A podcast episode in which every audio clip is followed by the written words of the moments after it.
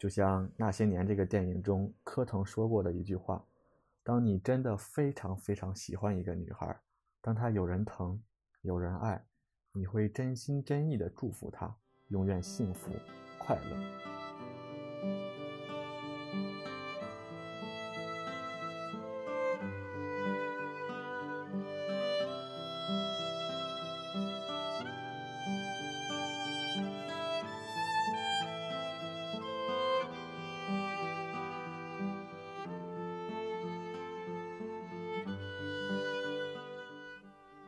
Hello，大家好，欢迎收听半碗烟火，我是鱼刺儿，我是枕头。这应该是我们的第一期节目，啊，我和枕头想做的就是想记录一下生活，给以后自己留下一点回忆。嗯，而且我觉得声音呢是一个人很特别的标记，比如说我们开车时候用导航，里面就可以设置林志玲啊、小岳岳的声音，他们的声音就都很有辨识度，让人一听就能分辨出来。另外，我觉得声音的高低强弱也可以表达出人们当时的心情，就像嗯记日记一样。这样我们在未来的某天回顾起来的话，立马就能体会到当时录播课时的情绪和想法了。是的，那我们这期节目呢，就聊一本叫做《山茶文具店》的书。说到这本书，起因呢就是和枕头要一起做播客嘛，然后我俩就聊到要做阅读类的节目。我说好啊，这样最起码能督促我看书，要不然真的是很多书看到一半就放下了。我精心的挑选了《山茶文具店》《人间值得》《男孩、鼹鼠、狐狸和马》这三本书，后面两本书可能会在后面的节目中播出，也有可能就夭折了。当时我和枕头说完，枕头就选了《山茶》这本书。那枕头，你是为什么选择这本书呢？是这样的，我当时呢把你推荐的这几本书都在网上搜索了一下，然后发现《山茶》这本书呢是二零一六一七年连续两年获得日本书店大奖重推的嘛，而且这本书呢是由一封封书信串联起来的。我觉得书信对于我们现在呢是一个既熟悉又陌生的词，所以这样就更激发了我阅读的兴致了。哎，我记得有一首叫做《从前慢》的歌，嗯，里边有一句歌词就是“从前的日色变得慢，车马邮件都慢，一生只够爱一个人。”那时候相隔遥远的人们，唯一交流的方式呢，就是通信，所以书信在当时对人们有着很重要的意义。虽然现在都是信息化的时代了，有什么问题一个微信就可以解决了，但是书信。就渐渐地退出了我们的视野了吗？书信呢，在我们生活中还是留有一席之地的，还是有很多人出去旅游都会写明信片的，写给自己呀，写给朋友。我去南京先锋书店的时候，就给自己寄了封明信片，最后还收到了，还是蛮有意义的。是的，这种经历我也有体会。当时大一的时候，社团发起过一个叫“飞鸽传书”的主题活动。大家有一些想说却又无法说出口的话呢，就可以借书信来表达出来。我当时就收到了一封很温暖的鼓励信，虽然不知道是谁写给我的，但让当时刚入学小透明的我得到了很强的自信心呢。是的，所以说书信是一种拉近人与人距离的交流方式，即使相隔很远，也能感受到对方的感触。山茶呢，就是这么一本由书信串联起来的书。整本书的背景呢，发生在镰仓，故事是围绕山茶文具店展开的。主角波波是一名世代传承下来的代笔者，通过日常接代笔工作，逐渐还原外婆对自己疼爱的模样，也逐渐解除心中的芥蒂，接纳外婆的一个故事。大家如果感兴趣的话，可以找来看一看。那么接下来呢，我们就从中挑取几封书信来说一说。我挑选的是一封主角波波帮男爵写的拒绝信，和帮自己曾经最好的朋友小五写的一封绝交信。先说这个拒绝信啊，他拒绝的呢是借钱，借钱这个话题可谓是和我们息息相关。反正是有好多人找我借钱，毕竟我也是个穷人。所以庆幸的是呢，他们都按照约定的时间还给了我。但是还是有很多人借出去是收不回来的。毕竟流传着这么一句话：“借钱的是大爷，真的很难很难要回来。”但是我们有时候又碍于面子，很难张口，就像书中的男爵一样。虽然书中的男爵态度极其恶劣，但是他后面有一句话说：“我死也不会把钱借给这种货色。”不过我也不想招惹他，你想办法帮我拒绝，事成后再付报酬，你觉得怎样？证明如此霸道的男爵，还是会在拒绝别人借钱这件事上难以开口。啊，接下来我就给大家读一下这封信吧。信已拜读，我也捉襟见肘，所以无钱可借。听我一句，去向别人借。虽然没钱借你，但请你吃饭不成问题。如果肚子饿得受不了，来镰仓找我，想吃什么？我让你吃到撑，天气变暖了，多保重，加油喽，哈哈。这个就很巧妙啊！明明借钱的人表明了目的是来借钱的，但是波波回信的开头就当头一棒的告诉他：“我已捉襟见肘”，直接表明了自己的状况。紧接着口风一转：“虽然我没钱借你，但是我可以请你吃饭，你来镰仓我管饱。”这就真的很气人啊！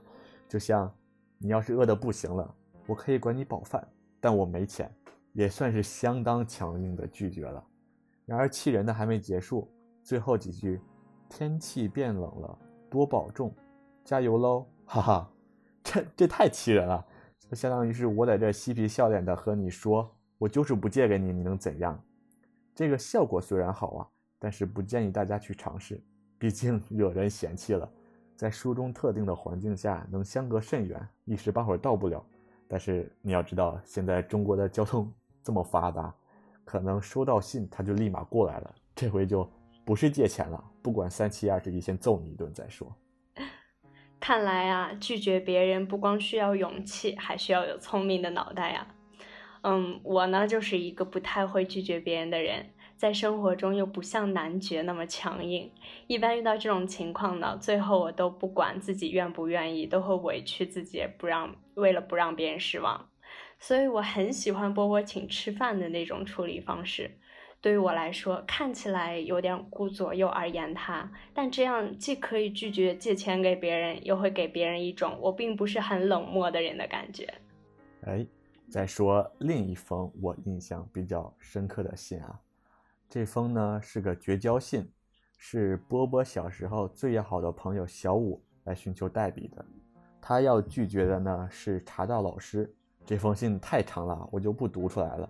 有趣的是呢，这是波波第二次拒到了拒绝信，第一次呢就在前不久。所以文中波波也提到，可能是因为匿名小姐的委托，让我的脑袋进入了绝交模式。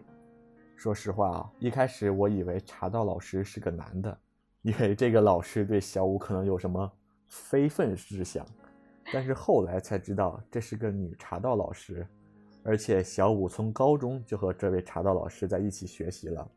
小五说，明明以前很亲切的老师，但从某个时候开始就变得很奇怪，经常把丑八怪、笨手笨脚、人渣之类的词挂在嘴边。啊，小五还说，某种程度来说，老师对我有敌意，我也无可奈何。但是老师开始攻击我的丈夫和儿子，一想到他可能危害到我的儿子，我晚上就睡不着觉。我读到这里的时候啊，我就在想，你说小五和这个老师这么多年一直相互之间应该很熟悉，为什么老师会变成这个样子呢？无非就两种情况嘛。第一种，老师受到了某种刺激，导致以前温和的老师变得戾气十分严重。人总是会变的嘛，这可以理解。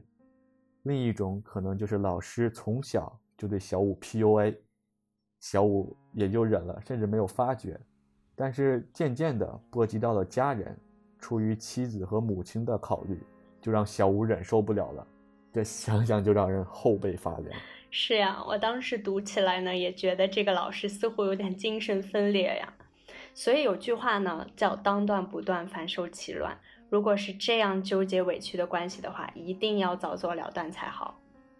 然而从小五后面的话来看，就是确实是第二种情况。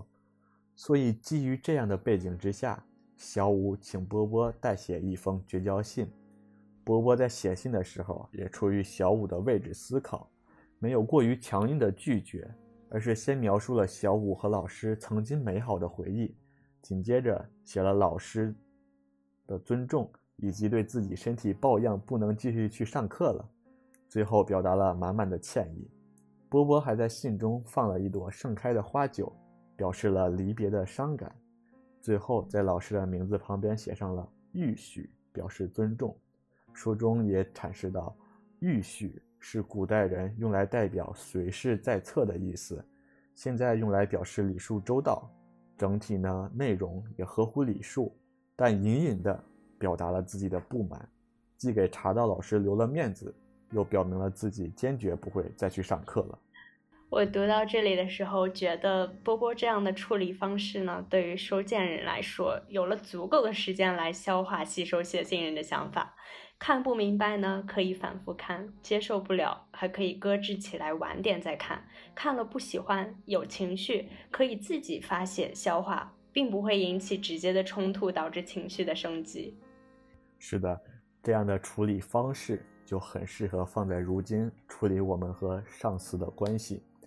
我们以后在工作中遇到不快、骚扰甚至霸凌的时候，就可以写这样一封信。在维护领导的面子下，又表达出自己强烈的不满。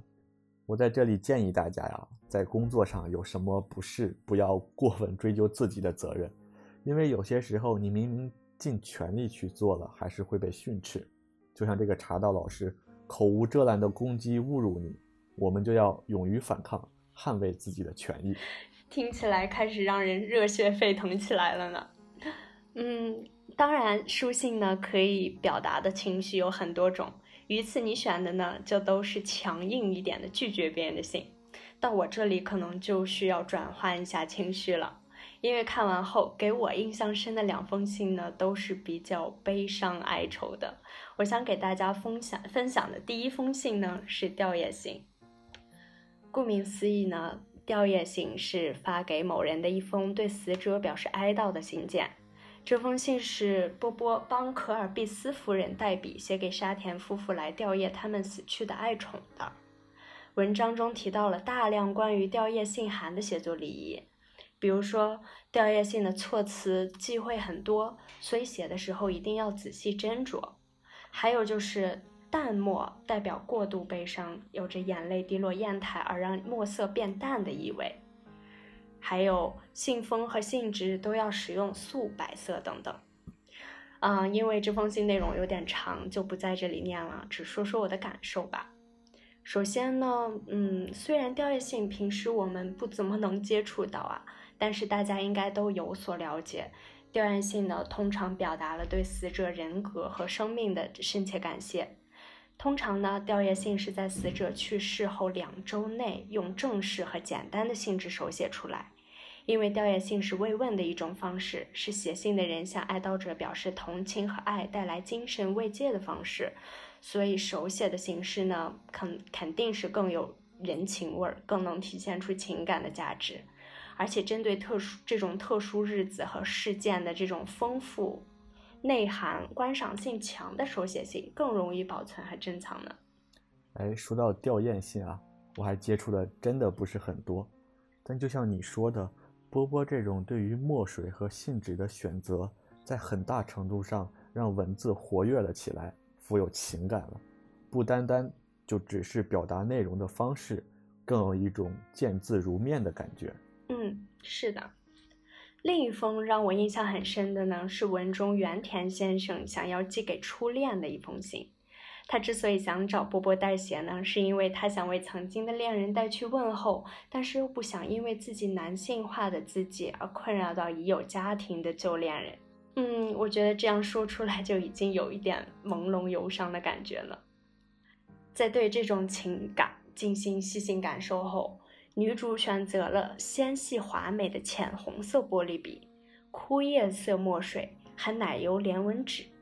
他认为呢，在写字时纸上留下的细微的凹凸螺纹宛若涟漪，触摸时温暖而柔和，最适合用来传递原田先生这种细腻的心情了。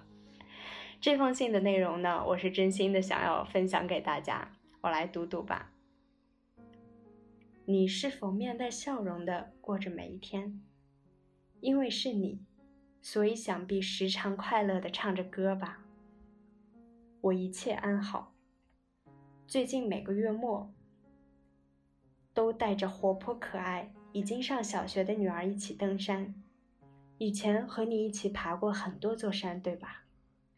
一起攀登月山那次，天气十分恶劣，简直就是赌命。现在回想起来，一切都成为美好的回忆。我现在很幸福，如果你也过得很幸福，将是我最大的安慰。请你多保重自己，我会在遥远的天空下为你的幸福祈祷。在这个故事中呢，还有一个很吸引我的小细节是，这封信波波把它设计的像明信片一样的大小。这样就不会给读信的人带来精神上的压力，毕竟都是过去的事情了嘛。而不直接用明信片写，是为了不让别人，无论是读信的旧恋人还是无关的人，一眼就能看到这个信件的内容。这样呢，可能会显得原田生原田先生的心意太过草率了。哎，初恋这个词呢，真是听起来就让人觉得回忆满满。懵懵懂懂的时候想说，又不想让对方太过清楚的感觉，有时只能默默藏在心里，可能永远都不会让别人知道。我觉得原田先生的这封信或许也是一封晚到的情书吧。两人最终没有在一起，可当时的心意和在一起时的经历还历历在目。这种既想表达自己心意，又有所迟疑的心情，明明只想问候，但生怕别人会过度解读。而比如信书信这种私密的书面交流，写信的人呢，可以长时间精心的酝酿，能够深入的表达自己的感情和想法，尤其是在一些无法说出口的情感上。是这样的，每个人的初恋都是最美好也最珍贵的记忆。我们不一定和最心仪的人在一起才叫幸福。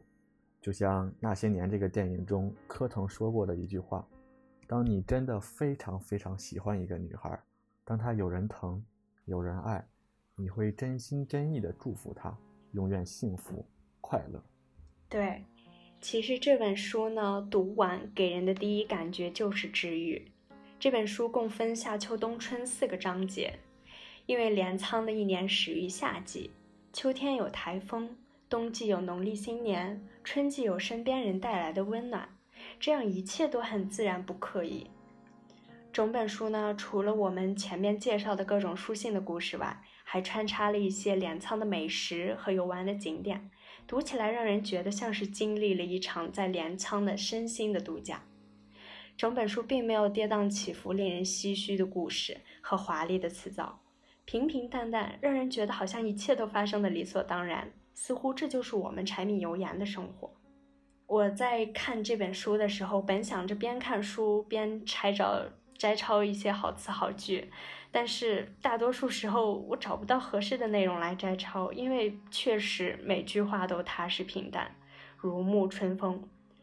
所以呀，我觉得并不只是辞藻华丽、文风卓越才是值得欣赏的文学作品。那那些能与读者共同享受生活的平淡和怡然，也是有价值的艺术品啊！我觉得这也是本书治愈的原因之一了。好了，今天我们也聊了很多了，也许通过我们的这期节目，能让你对这本书有全新的了解。我们也希望收到你们在看完这本书后的想法。你们也可以在微信公众号“半碗烟火热辣”找到我们，我们也会及时回复你们的。那今天的节目就到这里了，谢谢大家收听，我们下次再见，拜拜。